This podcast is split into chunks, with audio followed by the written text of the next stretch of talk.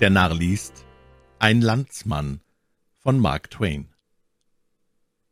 Von Luzern aus machte ich eines Tages einen Ausflug auf dem Dampfer nach Flüelen.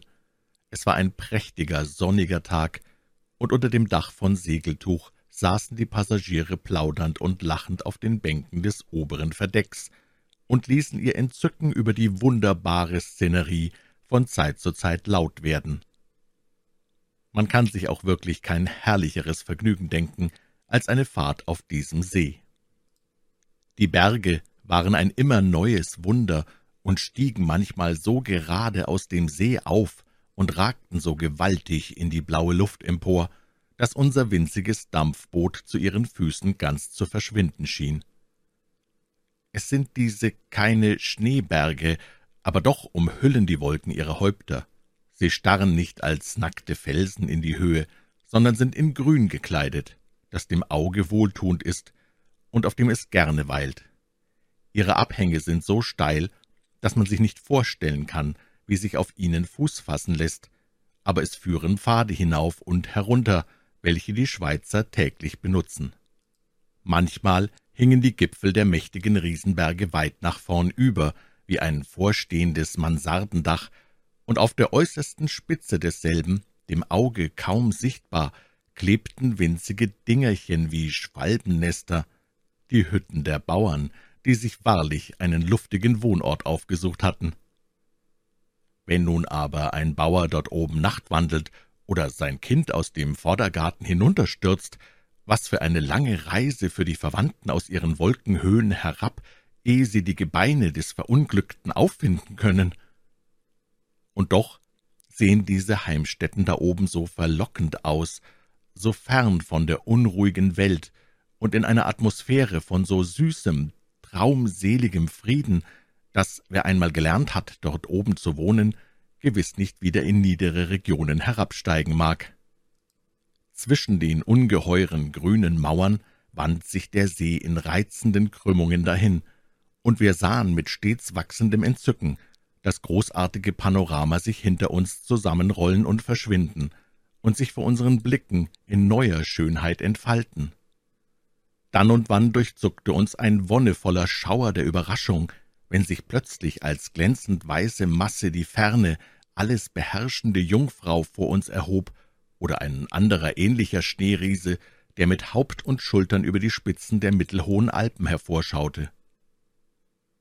Während ich einen solchen Anblick mit den Augen verschlang und mit Herz und Sinn daran weidete, solange er zu genießen war, hörte ich plötzlich eine junge und harmlose Stimme neben mir die Worte sagen, »Sie sind wohl Amerikaner. Ich auch.« er war zwischen achtzehn und neunzehn Jahre, schlank, von mittlerer Größe, das Gesicht offen, frei und froh, der Blick unstät, aber selbstbewusst, die Nase leicht nach oben gerichtet, als suche sie der Begegnung mit dem ersten Flaum des jungen Bartes auszuweichen, die Kinnbacken lose hängend und äußerst beweglich. Er trug einen niedrigen Schlapphut mit schmaler Krempe und blauem Band, auf dem vorn ein weißer Anker gestickt war. Sein kurzer Rock, die Beinkleider, die Weste, alles saß sauber und nett nach der Mode. Die rotgestreiften Strümpfe steckten in vorschriftsmäßigen, mit schwarzen Bändern gebundenen Lederschuhen, ein blauer Schlips unter dem weit offenen Kragen, kleine Diamantknöpfe im Hemd, tadellos sitzende Handschuhe, vorstehende Manschetten mit großen Knöpfen von oxidiertem Silber und einem Hundekopf darauf, einem englischen Mops auch auf seinem Spazierstöckchen war der Kopf eines Mopshundes mit roten Glasaugen. Unter dem Arm trug er Ottos deutsche Grammatik. Sein Haar war kurz geschnitten, glatt und, wie ich bemerkte, als er sich umwandte, hinten sorgfältig gescheitelt. Er nahm eine Zigarette aus einer zierlichen Schachtel heraus, steckte sie in eine Meerschaumspitze, die er in einem Futteral von Marokkoleder bewahrte, langte nach meiner Zigarre, und während er sich Feuer machte, sagte ich, »Ja, ich bin Amerikaner.« »Das wusste ich. Ich erkenne die Amerikaner immer. In welchem Schiff sind Sie herübergekommen?« »In der Holsatia.« »Wir sind in der Batavia. Grunart, wissen Sie, was für eine Überfahrt hatten Sie?« »Ziemlich rau. Wir auch.« Der Käpt'n sagte, so rau wäre es nur selten. »Wo sind Sie her?« »Von Neuengland.« »Ich auch, aus Neu-Bloomfield.« »Mit wem reisen Sie?« »Mit einem Freund. Meine ganze Familie ist mit. Allein zu reisen ist schrecklich langweilig, meinen Sie nicht auch?« »Jawohl.« »Waren Sie früher schon hier?« »Ja.« »Ich nicht. Es ist meine erste Reise. Aber wir waren allenthalben in Paris und überall. Nächstes Jahr soll ich in Harvard studieren und ich lerne hier Deutsch. Ehe ich nicht Deutsch kann, werde ich nicht aufgenommen. Französisch ist mir ganz geläufig. In Paris bin ich sehr gut damit durchgekommen. In welchem Hotel wohnen Sie? Im Schweizer Hof. Was? Wirklich? Ich habe Sie ja nicht im Salon gesehen. Ich gehe sehr viel in den Salon, weil da so viele Amerikaner sind, und mache Bekanntschaften. Ich finde die Amerikaner immer gleich heraus. Dann spreche ich sie an und werde mit ihnen bekannt. Ich mache sehr gerne neue Bekanntschaften. Sie nicht auch? Ja, freilich. Das macht eine Fahrt wie diese viel unterhaltender. Man langweilt sich nie, wenn man neue Bekanntschaften macht und mit jemand sprechen kann. Wenn man niemand fände und keine Bekanntschaften machte, müsste solch eine Fahrt sehr langweilig sein. Ich unterhalte mich sehr gern. Sie nicht auch? Leidenschaftlich gern. Haben Sie sich heute auf der Fahrt gelangweilt? Nur eine Zeit lang. Nicht immer. Da sehen Sie's. Man muss herumgehen, sprechen und bekannt werden. So mache ich es. Ich gehe immer fort herum und spreche in einem zu. Dabei langweile ich mich nie. Sind Sie schon auf dem Rigi gewesen? Nein. Wollen Sie hin? Ich denke. In welches Hotel gehen Sie? Ich weiß nicht. Gibt es denn mehrere? Drei. Gehen Sie zu Schreiber. Da finden Sie Amerikaner die Menge. In welchem Schiff sagten Sie, dass Sie herübergekommen sind? In der City of Antwerp. Deutsche Linie, nicht wahr? Gehen Sie nach Genf? Ja. In welchem Hotel wohnen Sie? Im Écu de Genève. Tun Sie das ja nicht. Da sind keine Amerikaner. Gehen Sie in eines der großen Hotels an der Brücke, da sind immer viele. Aber ich will mich im Arabischen üben. Gerechter Himmel! Können Sie Arabisch? Ja, genug, um mich verständlich zu machen. Aber in Genf können Sie sich damit nicht verständlich machen, da spricht man nicht Arabisch, man spricht Französisch. In welchem Hotel wohnen Sie hier? In der Pension Beau Rivage. Ah, Sie sollten im Schweizer Hof wohnen. Wissen Sie nicht, dass der Schweizer Hof das beste Hotel in der Schweiz ist? Sehen Sie nur im Bädeker nach. Ja, aber ich dachte, da wären keine Amerikaner. Keine Amerikaner? Du meine Güte, es wimmelt von ihnen. Ich halte mich meistens im großen Salon auf und mache Bekanntschaften, allerdings nicht mehr so viele wie am Anfang, weil augenblicklich weniger Gäste da sind. Wo sind Sie her? Aus Arkansas. Wirklich? Ich komme aus Neuengland. Ich bin in Neu-Bloomfield zu Hause. Heute ist es wunderschön, finden Sie nicht auch? Herrlich. Das will ich meinen. Ich spaziere gern so frei herum, unterhalte mich und mache Bekanntschaften. Die Amerikaner erkenne ich immer gleich heraus, dann gehe ich auf sie zu und rede sie an. Deshalb langweile ich mich nie auf solcher Fahrt, weil ich neue Bekanntschaften machen kann und mich unterhalten, das tue ich sehr gern, wenn ich nur die richtige Person finde, mit der es sich sprechen lässt. Geht es Ihnen nicht auch so? Ja, es gibt nichts Angenehmeres. Ja, das denke ich auch. Manche Leute nehmen ein Buch vor und lesen immerzu, andere schwärmen die Natur an, den See und die Berge, aber so mache ich's nicht. Sie mögen's tun, wenn Sie wollen. Nach meinem Geschmack ist es aber nicht. Ich muss mich unterhalten. Sind Sie schon auf dem Rigi gewesen? Ja. In welchem Hotel haben Sie gewohnt? Bei Schreiber. Ja, da war ich auch. Lauter Amerikaner, nicht wahr? Sie kommen alle hin und Sie sind da immer zu finden. Das sagt jeder. In welchem Schiff sind Sie herübergekommen? In der Wilde Paris. Wahrscheinlich ein französisches Schiff.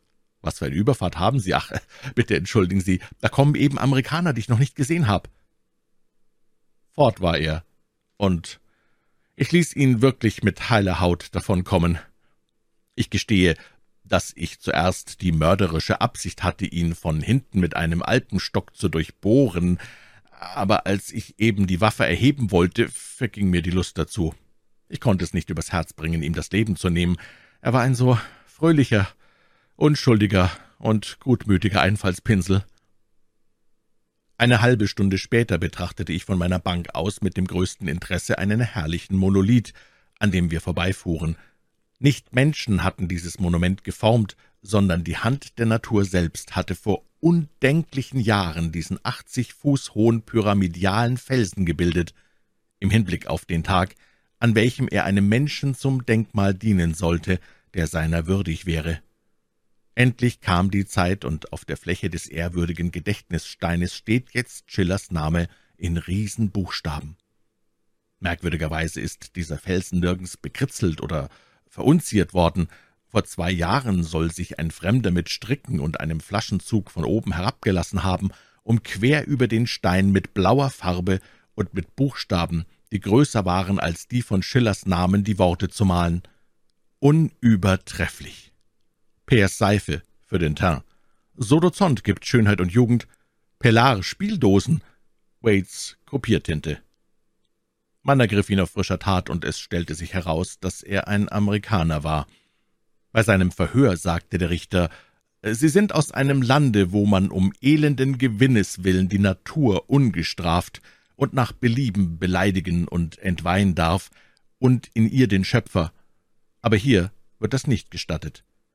Mit Rücksicht auf Ihre Unwissenheit und weil Sie ein Fremder sind, will ich Ihnen ein gnädiges Urteil sprechen. Wären Sie ein Eingeborener, so würde Ihre Strafe weit strenger ausfallen. Vernehmen Sie meinen Spruch.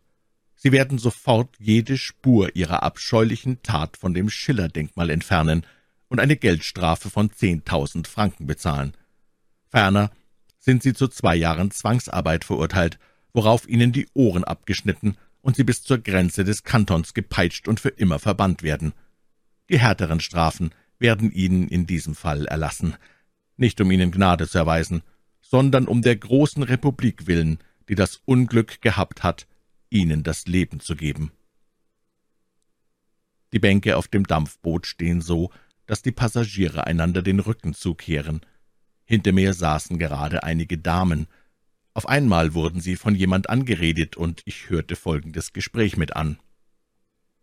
»Sie sind wohl aus Amerika, ich auch?« »Ja, wir sind aus Amerika.« »Das wusste ich. Ich erkenne die Amerikaner immer. In welchem Schiff sind Sie herübergekommen?« »In der City of Chester.« »Von der Inbahnlinie, nicht wahr?« »Wir in der Batavia, Cunard, wie Sie wissen. Was für eine Überfahrt haben Sie gehabt?« »Eine ziemlich ruhige.« »Da können Sie von Glück sagen. Unsere war schrecklich rau. Der Kapitän sagte, so rau wäre es nur selten. Wo sind Sie her?« »Von New Jersey.« »Ich auch.« »Nicht doch. Ich meine aus New England. In Neubloomfield bin ich zu Hause. Gehören diese Kinder Ihnen beiden?« »Nur mir. Meine Freundin ist unverheiratet.« »So, ich auch.